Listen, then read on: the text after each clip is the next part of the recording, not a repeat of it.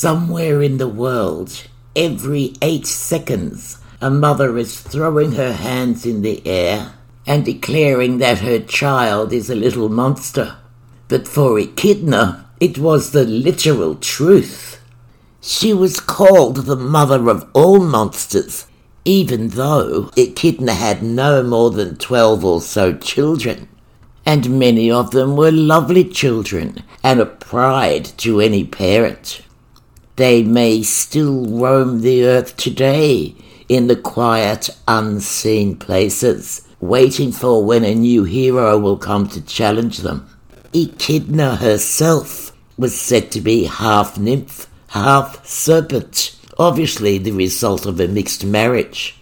There were many arguments about her exact lineage and background, but who among us can vouch for every union in our own background?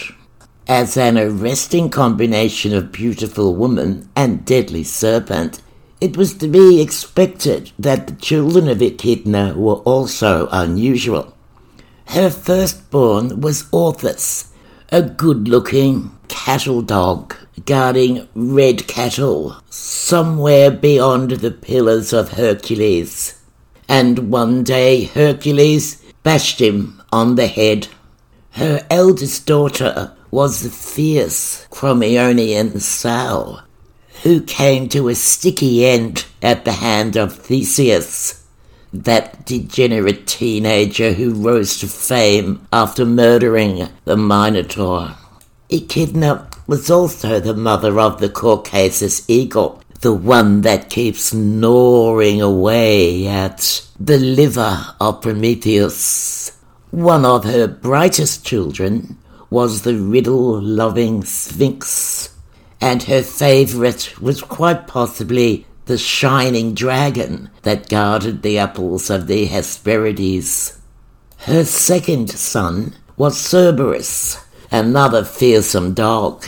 He guarded the entrance to the underworld, and very sensibly kept the living from entering the world of the dead. Cerberus was a strange mixture of creatures. He had three heads of wild dogs, a serpent for a tail, and heads of snakes all over his back. Hercules had to go to the underworld to kidnap Cerberus, which would have been impossible for anyone like you and me. But capture Cerberus he did, and then let him go with fortunately no harm to anyone, for once. He did, however, kill an amiable daughter of Echidna, the nine headed Hydra, a serpent who liked to sun herself on rocks overlooking the sacred wells in the middle of a swamp.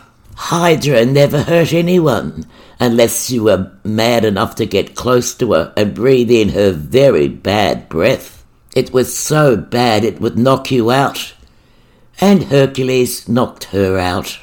Hercules didn't kill the Chimera. That was down to Bellerophon with the help of Pegasus, the flying horse. And that's a story in itself. Echidna may also have had human children. It's been whispered that the hero Hercules fell in love with her, and she gave birth to three future kings. I find that hard to believe. What mother would stoop to dalliance with the murderer of so many of her children. Whatever the truth may be, it's now long lost in time. But Zeus, the king of the gods, did decree that the children of Echidna would remain on earth for always to test the mettle of future heroes.